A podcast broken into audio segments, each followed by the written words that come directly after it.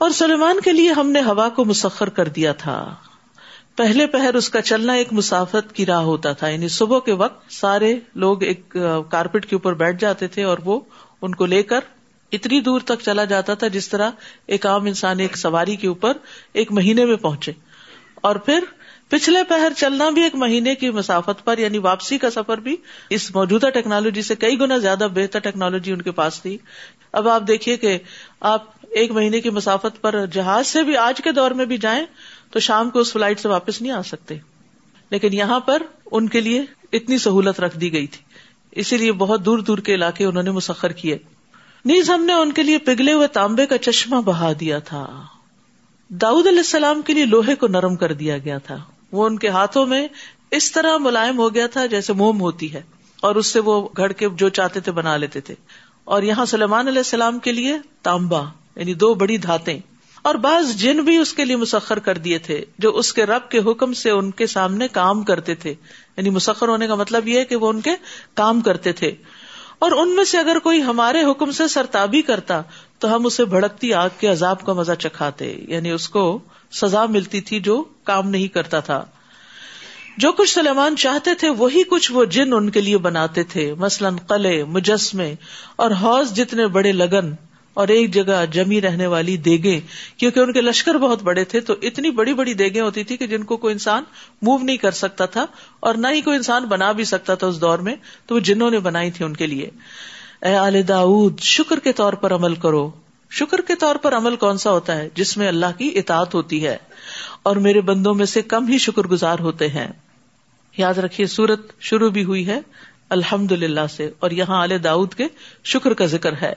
ہم کے دو حصے ہوتے ہیں، ایک تعریف ہوتی ہے اور ایک شکر ہوتا ہے۔ یعنی تم اللہ کی نعمتوں پر شکر ادا کرو، شکر دل سے بھی، شکر زبان سے بھی، اور شکر آزا کے ساتھ بھی۔ پھر جب ہم نے سلیمان پر موت کا فیصلہ کر دیا، تو جنوں کو گھن کے کیڑے کے سوا کسی چیز نے سلیمان کی موت کا پتہ نہ دیا۔ سبحان اللہ۔ اتنے بڑے بڑے جن تھے، لیکن علم غیب نہیں جانتے تھے کہ سلیمان علیہ السلام فوت ہو چکے ہیں۔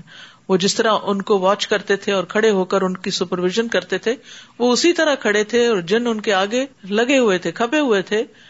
اور وہ کھڑے رہے کھڑے رہے، جنوں کو نہیں پتا چلا کہ ان کی روح جا چکی ہے، یہ فوت ہو چکے ہیں۔ جو وہ لاٹھی تھی ان کی جس سے وہ ٹیک لگا کے کھڑے تھے، زمین کے کیڑے یعنی گن نے اس کو کھانا شروع کیا اور وہ کھوکھلی ہو کر ٹوٹ کر جب گری تو جنوں کو پتا چلا کہ سلیمان علیہ السلام فوت ہو گئے ہیں۔ جب وہ گر پڑے تو جنوں پر واضح ہو گیا کہ اگر وہ غیب جانتے ہوتے تو ایسے ذلت کے عذاب میں نہ پڑتے۔ بڑا زبردست سبق ہے اس میں۔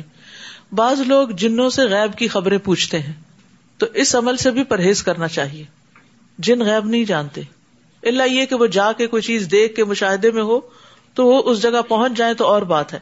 لیکن مستقبل کی خبریں ان سے پوچھنا یہ درست نہیں۔ کیونکہ اگر وہ بتاتے بھی ہو تو بہت جھوٹ بولتے ہیں۔ جیسے وہ حدیث سے پتا چلتا ہے نا کہ اوپر جاتے ہیں اور پھر وہاں سے کوئی سن گن لے آتے ہیں اور پھر کاہن کو بتاتے ہیں اور وہ سو جھوٹ ملا کے لوگوں میں عام کر دیتا ہے اس بات کو۔ بلا شبہ قوم سبا کے لیے ان کے مسکن ہی میں ایک نشانی موجود تھی۔ یہ قوم سبا وہی تھی جس کی ملکہ بلکیز تھی۔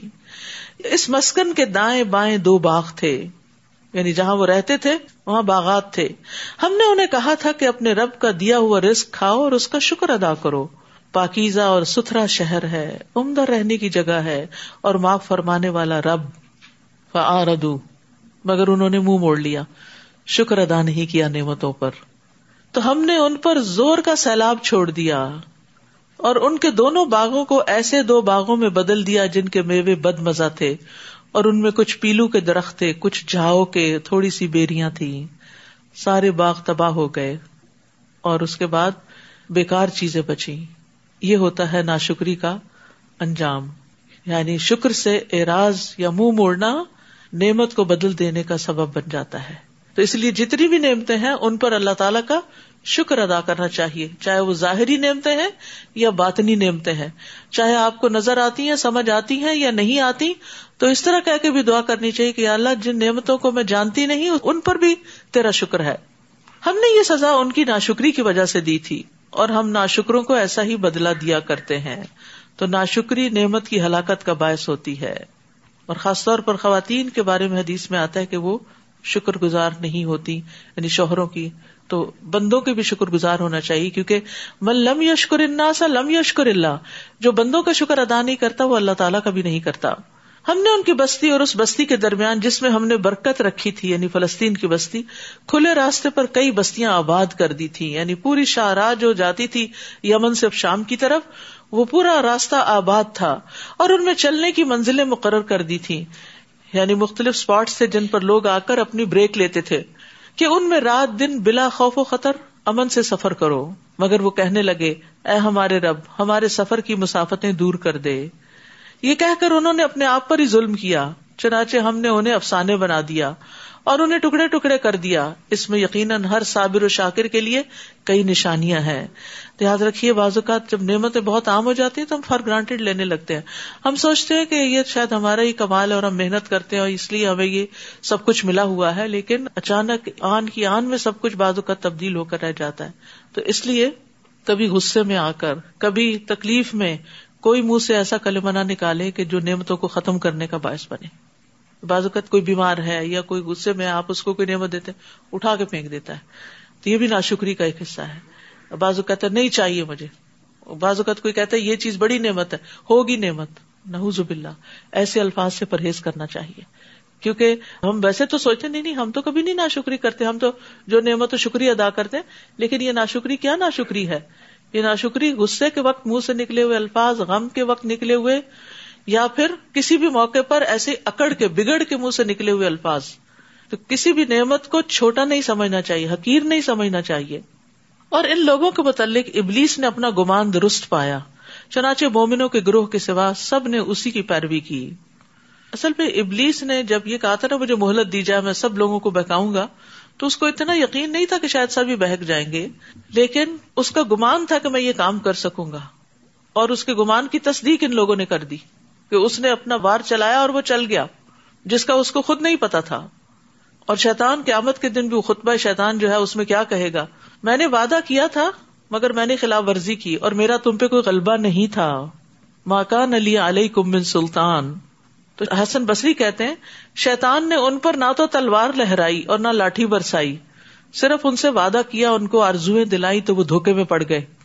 اور اس نے جو امیجن کیا تھا یا جو سوچا تھا کہ میں اس طریقے سے ان کو بہکا لوں گا تو وہ اس کا وار چل گیا۔ حالانکہ ابلیس کا ان پر کچھ زور نہیں تھا۔ یاد رکھیے ہم جو ہر چیز کا بلیم شیطان کو دے کے خود بڑی ذمہ ہو جاتے ہیں، تو اس کے بارے میں بھی سوچنا چاہیے کہ ہم اس کو کتنا جسٹیفائی کر سکتے ہیں۔ شیطان بہکاتا ہے لیکن وہ ہمیں پکڑ کے کسی غلط رستے پہ نہیں لے جا سکتا۔ وہ انسان کی اپنی ہی مرضی ہوتی ہے۔ اور ہم بازو کے ہنستے ہوئے کہہ دیتے وہ شیطان غالب آ گیا تھا اس لیے میں نے کیا۔ استغفر اللہ تو اتنی ڈرنے کی بات ہے کہ آپ اتنے کمزور پڑ گئے اور آپ کا ایمان اتنے نچلے درجے پہ چلا گیا کہ شیطان نے آپ کو کنٹرول کر لیا پوزیس کر لیا اور اپنی مرضی کروا لی۔ اگر آپ نے شیطان کی مرضی مان لی تو پھر لے کے کہاں جائے گا؟ تو یہ بات کہہ کے بھی شیطان کو خوش نہ کیا کرے کہ وہ شیطان مجھ پہ آ گیا تھا۔ نہیں، شیطان کو آنے کیوں دیا تھا؟ وہ ہر وقت آس پاس ہوتا ہے، لیکن ہمیں اس کو اعوذ باللہ من الشیطان الرجیم کہہ کے دفاعی کرتے رہنا چاہیے۔ حالانکہ ابلیس کا ان پر کچھ زور نہ تھا۔ یہ سب کچھ اس لیے ہوا تھا کہ ہم معلوم کر لیں کہ کون آخرت پر ایمان لاتا ہے اور کون اس بارے میں شک میں پڑا رہتا ہے۔ اور آپ کا رب ہر چیز پر نگران ہے، دیکھ رہا ہے۔ کہیں شاہد کی بات ہے، کہیں نگران کی بات ہے۔ اے نبی، آپ ان سے کہیے کہ جن کو تم اللہ کے سوا الہ سمجھ رہے ہو، انہیں پکار کر دیکھ لو۔ وہ تو آسمانوں اور زمین میں ذرہ بھر بھی اختیار نہیں رکھتے، اور نہ ہی ان میں ان کی کچھ شرکت ہے، اور نہ ہی ان میں سے کوئی اللہ کا مددگار ہے۔ غیر اللہ کے سہارے مکڑی کے جالوں کی طرح کمزور ہیں۔ ان کے پاس کوئی اختیار اور طاقت نہیں۔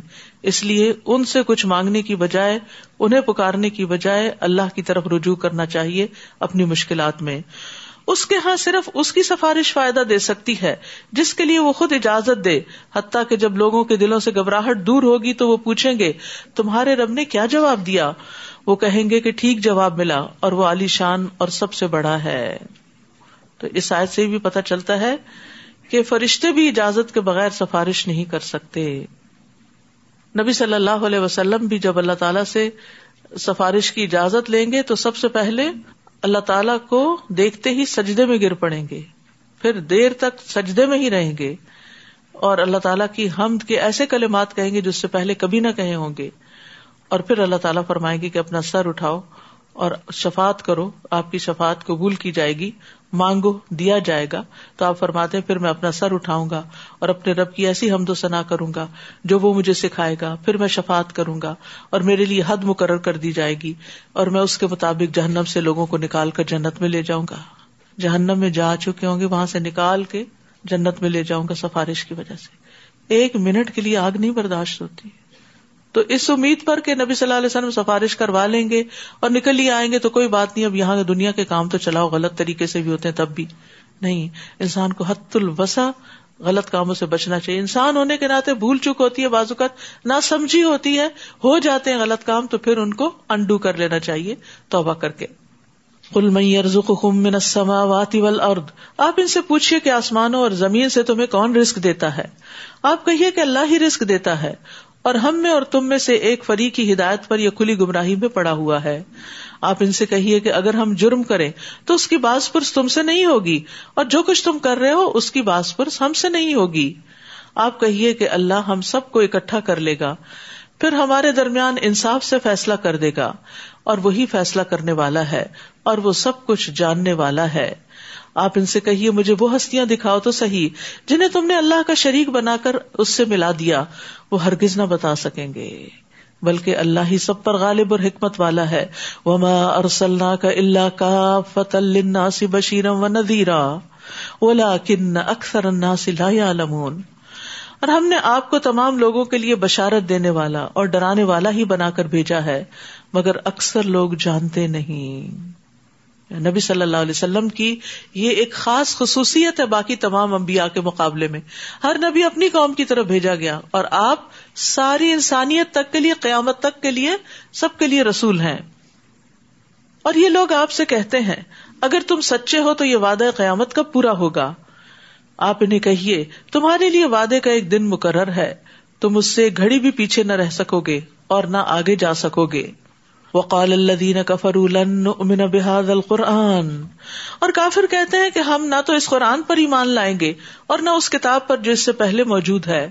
کاش آپ ان ظالموں کو دیکھتے جب وہ اپنے رب کے حضور کھڑے ہوں گے اور ایک دوسرے کی بات کا جواب دیں گے۔ جو لوگ دنیا میں کمزور سمجھے جاتے تھے، وہ بڑا بننے والوں سے کہیں گے، اگر تم نہ ہوتے تو ہم مومن ہوتے، تم نے ہمیں بہکایا۔ اور جو بڑے بنتے تھے متکبرین، وہ کمزور لوگوں کو جواب دیں گے۔ جب تمہارے پاس ہدایت آ گئی تھی، تو کیا ہم نے تمہیں اس سے روکا تھا؟ کوئی بھی ذمہ داری نہیں لے گا۔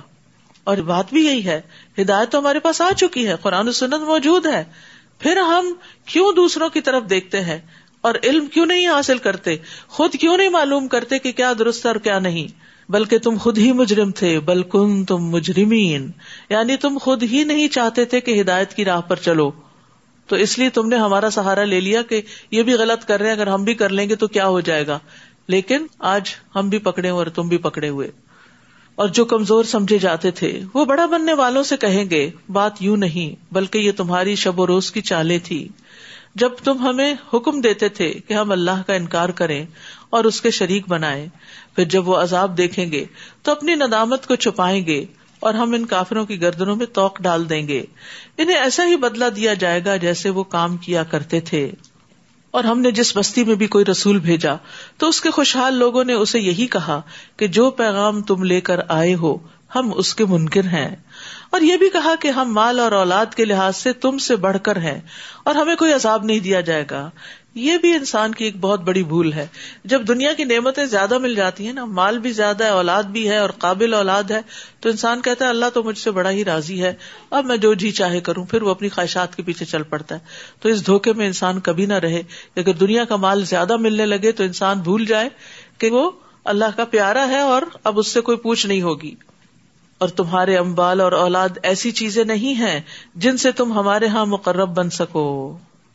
آپ ان سے کہیے رسک تو میرا رب جس کے لیے چاہتا ہے فراخ کر دیتا ہے اور جس کے لیے چاہتا ہے کم بھی کر دیتا ہے. لیکن اکثر لوگ جانتے نہیں یعنی یہ تو رب کا فیصلہ ہے۔ یعنی کسی کو مال زیادہ دیا ہے تو اللہ نے اپنے جناب سے دیا ہے۔ اسے انسان کو اپنی قابلیت نہیں سمجھنا چاہیے۔ قارون نے سمجھا تھا نا اس کو اپنی قابلیت کہ نما تو علم نندی۔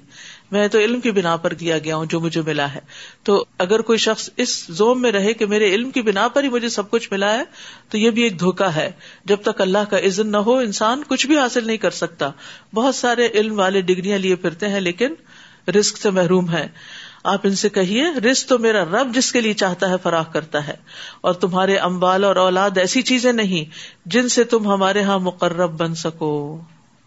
یعنی تمہارے اولاد اور مال اگر زیادہ ہے یہ بہت وافر اور قابل ہے، تو یہ کوئی کرائٹیرین نہیں کہ تم اس کی وجہ سے اللہ کے بہت قریب ہو۔ ہاں جو شخص ایمان لائے اور نیک عمل کرے، وہ مقرب بن سکتا ہے۔ جو ایمان لا کے نیک عمل کرتا ہے، پھر وہ اپنی اولاد کو بھی نیکی کے رستے پہ لگاتا ہے۔ وہ اس کے لیے صدقہ جاریہ بنتی ہے۔ اور اپنے مال کو بھی دین کے رستے میں خرچ کرتا ہے، اللہ کی رضا کے کاموں میں خرچ کرتا ہے، اللہ کی نافرمانی میں خرچ نہیں کرتا، اسراف نہیں کرتا، فضول خرچی نہیں کرتا، تو وہ مال بھی اس کو اللہ کا قرب عطا کرتا ہے۔ یہی لوگ ہیں جنہیں ان کے اعمال کا دگنا سلا ملے گا۔ دگنا کیوں ملے گا؟ کیونکہ ایک تو اپنے عمل کا اور ایک اپنے مال اولاد کو نیک کاموں میں لگانے کا اور وہ بالا خانوں میں امن سے رہیں گے اور جو لوگ ہماری آیات کو نیچا دکھانے میں زور صرف کر رہے ہیں یعنی ان کے اوپر تنقید کرتے رہتے ہیں اور ان کے معنی بدلتے رہتے ہیں، انہیں عذاب میں حاضر کیا جائے گا، ان سے پوچھا جائے گا کہ تمہیں کس نے اجازت دی تھی کہ تم ان کو اپنے منمانے مطلب پہناؤ یا ان کو لوگوں کی نگاہ میں کم قدر کر دو۔ ان ربی اب ستر شاہ امن عبادی ہی و آپ ان سے کہیے، میرا رب اپنے بندوں میں سے جس کے لیے چاہے رسک فراخ کر دیتا ہے، تو رسک کس سے مانگنا چاہیے پھر؟ اللہ سے مانگنا چاہیے۔ اور جس کے لیے چاہتا ہے کم کر دیتا ہے یعنی زیادہ ہونے کے بعد پھر تھوڑا کر دیتا ہے۔ اور جو کچھ تم خرچ کرتے ہو، تو وہی اس کی جگہ تمہیں اور دیتا ہے، اور وہی سب سے بہتر رازق ہے۔ اور یہ ایک بڑی حقیقت ہے کہ انسان جب سے پیدا ہوا خرچ ہی کر رہا ہے نا، اپنے اوپر۔ تو جتنا آج تک خرچ کیا اگر اس سب کو جمع کر لیا جائے، کسی طریقے سے اس کا حساب لگایا جائے، کیا وہ پیدائش کے وقت آپ کے اکاؤنٹ میں جمع تھا؟ نہیں۔ جو جو آپ آگے بڑھتے رہے، اللہ تعالیٰ آپ کے لیے رسک کے اسباب پیدا کرتا رہا اور آپ اپنے اوپر اور دوسروں پر خرچ کرتے رہے۔ تو آئندہ مستقبل میں بھی انسان کو محنت کوشش کر کر رب سے رسک مانگتے رہنا چاہیے، لیکن پریشان نہیں ہونا چاہیے، کیونکہ یہ اللہ ہی کا فیصلہ ہوتا ہے۔ وما انفقتم من شيء فهو يخلفه وهو خير الرازقين۔ اور جو کچھ تم خرچ کرتے ہو، تو وہی اس کی جگہ تمہیں اور دے دیتا ہے، اور وہ سب سے بہتر رازق ہے۔ یعنی خرچ کرنے پر مختلف طریقوں سے بدلا مل جاتا ہے۔ یعنی جب آپ نکالتے ہیں، تو کس طرح آپ کے اوپر لوٹتا ہے؟ کبھی اتنا ہی واپس آ جاتا ہے جو آپ نے کسی کو دیا ہوتا ہے۔ کبھی اس سے بھی زیادہ آتا ہے۔ ہو سکتا ہے اخلاص زیادہ ہو۔ کبھی اس کے بس مال تو دنیا میں نہیں واپس آتا، لیکن ثواب آپ کو مل جاتا ہے۔ اور آخرت کے لیے وہ مال ذخیرہ ہو جاتا ہے۔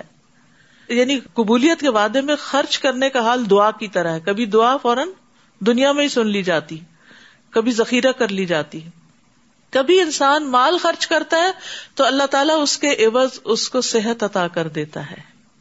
کہتے کہ ایک خاتون بہت بیمار تھی، انہوں نے کنواں کو دعایا تو وہ بیماری سے نکل آئی تو اسی طرح کے واقعات سنتے رہتے ہیں کہ کوئی خاص کام کیا، کسی خاص چیز میں خرچ کیا اور بعض اوقات ایک نہیں، کئی کنویں بھی آپ کھدواتے ہیں لیکن اثر نہیں بھی ہوتا کیونکہ اللہ تعالیٰ سمجھتا ہے زیادہ بہتر کہ آپ کو آج سے زیادہ آخرت میں زیادہ ضرورت ہے۔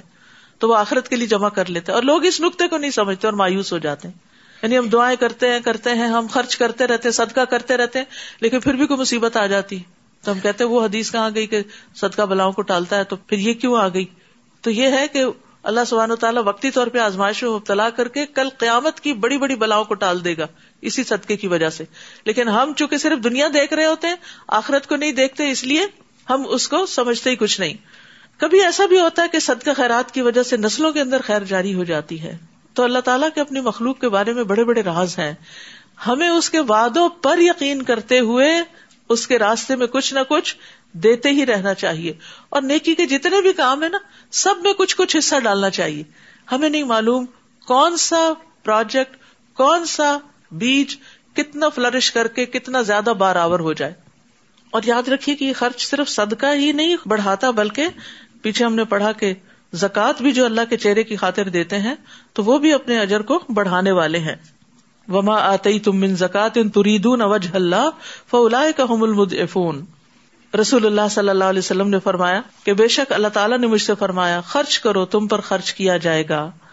صدقہ دینے سے مال کم نہیں ہوتا۔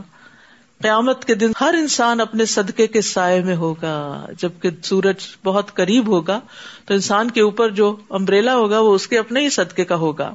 لیکن فضول خرچی کرنے پر انسان کو اللہ کی طرف سے کچھ بھی بدلا نہیں ملے گا۔ اور جس دن اللہ تمام انسانوں کو جمع کرے گا، پھر فرشتوں سے پوچھے گا، کیا یہ لوگ تمہاری ہی عبادت کیا کرتے تھے؟ وہ کہیں گے، تو پاک ہے، ہمارا سرپرست تو تو ہے، نہ کہ یہ مشرق بلکہ یہ لوگ تو جنوں کو پوچھتے تھے، اور ان میں سے اکثر انہیں پر ایمان رکھتے تھے۔ اس وقت ہم کہیں گے، آج تم میں سے کوئی بھی دوسرے کے نفع نقصان کا کچھ اختیار نہیں رکھتا۔ اور ظالموں سے ہم کہیں گے کہ اس آگ کا مزہ چکھو جسے تم جٹلایا کرتے تھے۔ اور جب ان پر ہماری واضح آیات پڑھی جاتی ہیں تو کہتے ہیں، یہ آدمی تو ایسا ہے جو یہ چاہتا ہے کہ تمہیں تمہارے ان معبودوں سے روک دے جنہیں تمہارے آبا و اجداد پوجا کرتے تھے۔ نیز وہ کہتے ہیں کہ یہ قرآن تو جھوٹی گڑا ہوا ہے۔ نوزب اللہ اور ان کافروں کے پاس جب حق آ گیا تو کہنے لگے کہ یہ تو سری جادو ہے۔ حالانکہ ہم نے ان کفار مکہ کو نہ تو کوئی کتاب دی تھی جسے وہ پڑھتے ہوں، اور نہ ہی آپ سے پہلے کوئی ڈرانے والا ان کے پاس بھیجا تھا، جو لوگ ان سے پہلے گزر چکے ہیں۔ انہوں نے بھی حق کو جٹلایا تھا، اور جو کچھ ہم نے انہیں دے رکھا تھا، یہ لوگ تو اس کے دسویں حصے کو بھی نہیں پہنچے۔ انہوں نے میرے رسولوں کو جٹلایا تو دیکھو میری سزا کیسی سخت تھی۔ آپ ان سے کہیے، میں تمہیں ایک بات کی نصیحت کرتا ہوں کہ اللہ کے لیے تم دو دو مل کر اور اکیلے اکیلے رہ کر خوب سوچو کہ آیا تمہارے ساتھی میں کوئی جنون کی بات ہے یعنی نبی صلی اللہ علیہ وسلم میں؟ وہ تو محض ایک سخت عذاب سے پہلے تمہیں ڈرانے والا ہے۔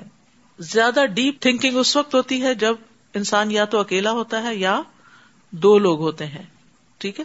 جب بہت زیادہ کراؤڈ جمع ہو جاتا ہے تو بات پھیل جاتی، تو آپ ڈیپتھ میں نہیں جا سکتے۔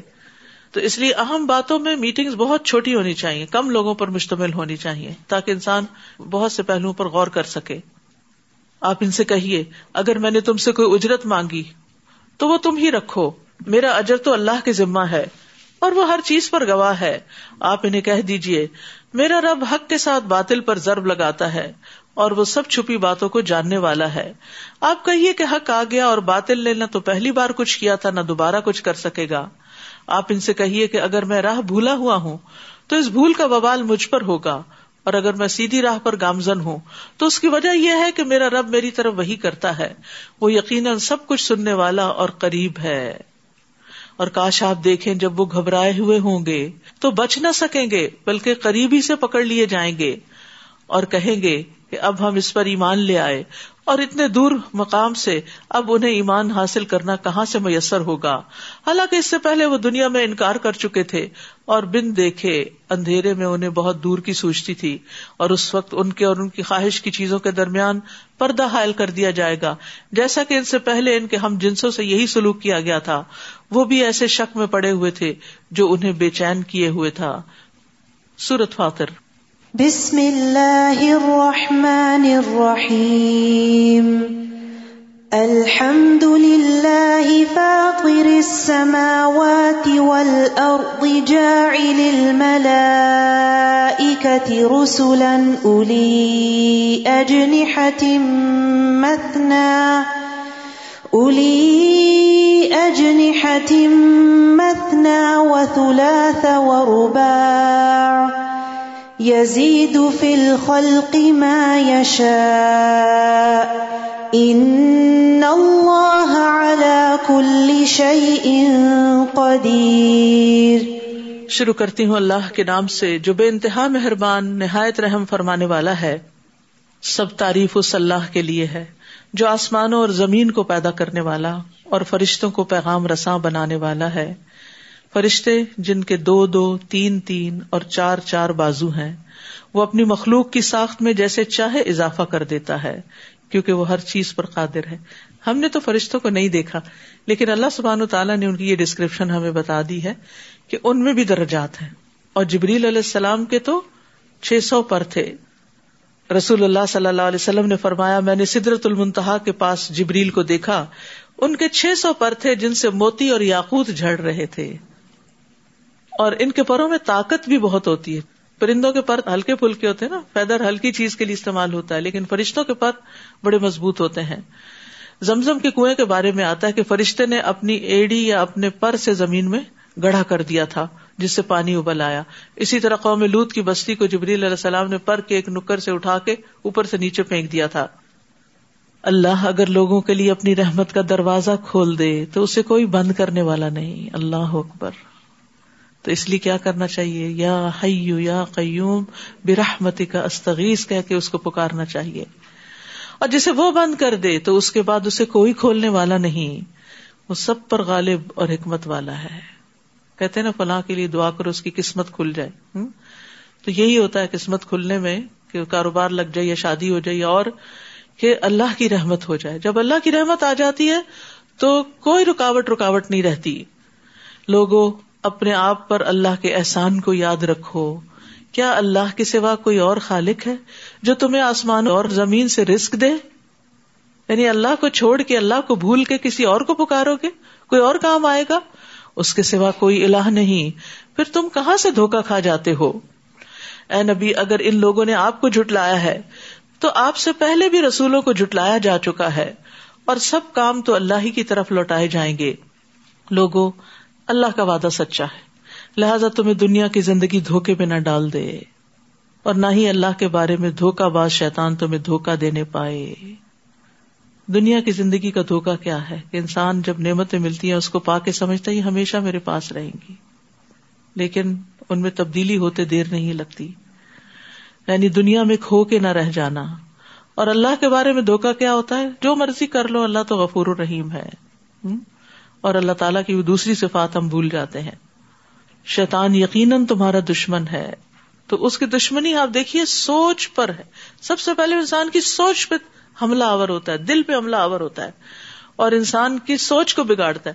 اور جب انسان کی سوچ بگڑ جاتی ہے، تو اس کی گفتگو بھی خراب ہو جاتی ہے اور اس کے عمل بھی غلط ہو جاتے ہیں۔ تو اس لیے شیطان سے بچ کے رہنے کی بات کی گئی ہے۔ شیطان یقیناً تمہارا دشمن ہے۔ ادوا لہٰذا اسے دشمن ہی سمجھو۔ وہ تو اپنے پیروکاروں کو صرف اس لیے بلاتا ہے کہ وہ اس کے ساتھ دوزخ میں جائیں۔ تو بندہ اللہ کی اطاعت کرے، شیطان کی اطاعت نہ کرے۔ اللہ دین کفر الحم عذاب شدید جو لوگ کافر ہوئے، انہیں سخت عذاب ہوگا۔ اور جو لوگ ایمان لائے اور نیک عمل کیے، ان کے لیے بخش اور بہت بڑا اجر ہے۔ بھلا جس شخص کا برا عمل خوشنما بنا دیا جائے اور وہ اسے اچھا سمجھنے لگے اس کی گمراہی کا کوئی ٹھکانا ہے؟ اللہ تعالیٰ اسی طرح جسے چاہتا ہے گمراہ کرتا ہے اور جسے چاہتا ہے ہدایت دیتا ہے۔ لہٰذا آپ ان پر افسوس کے مارے اپنے آپ کو ہلکان نہ کریں۔ جو کچھ وہ کر رہے ہیں، اللہ یقیناً انہیں خوب جاننے والا ہے۔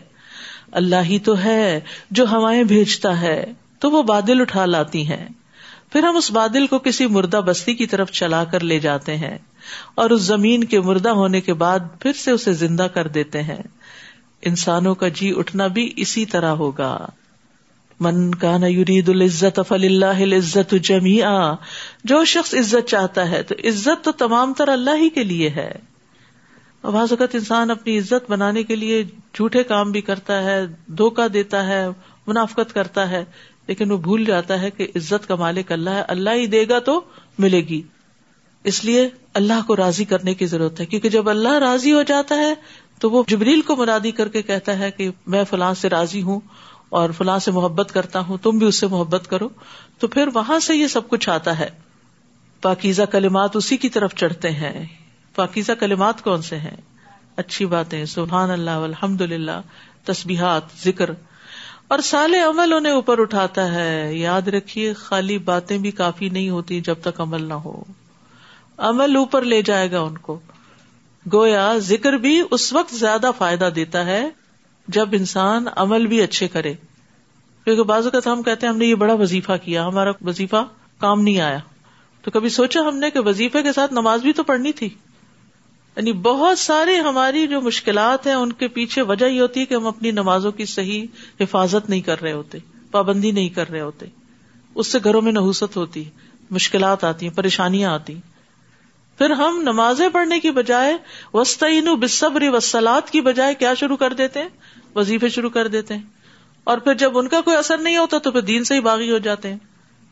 تو یہ بہت اہم بات ہے کہ پاکیزہ کلمات اسی کی طرف چڑھتے ہیں اور سال عمل انہیں اوپر اٹھاتا ہے یعنی قبولیت بھی جب ہی ہوگی۔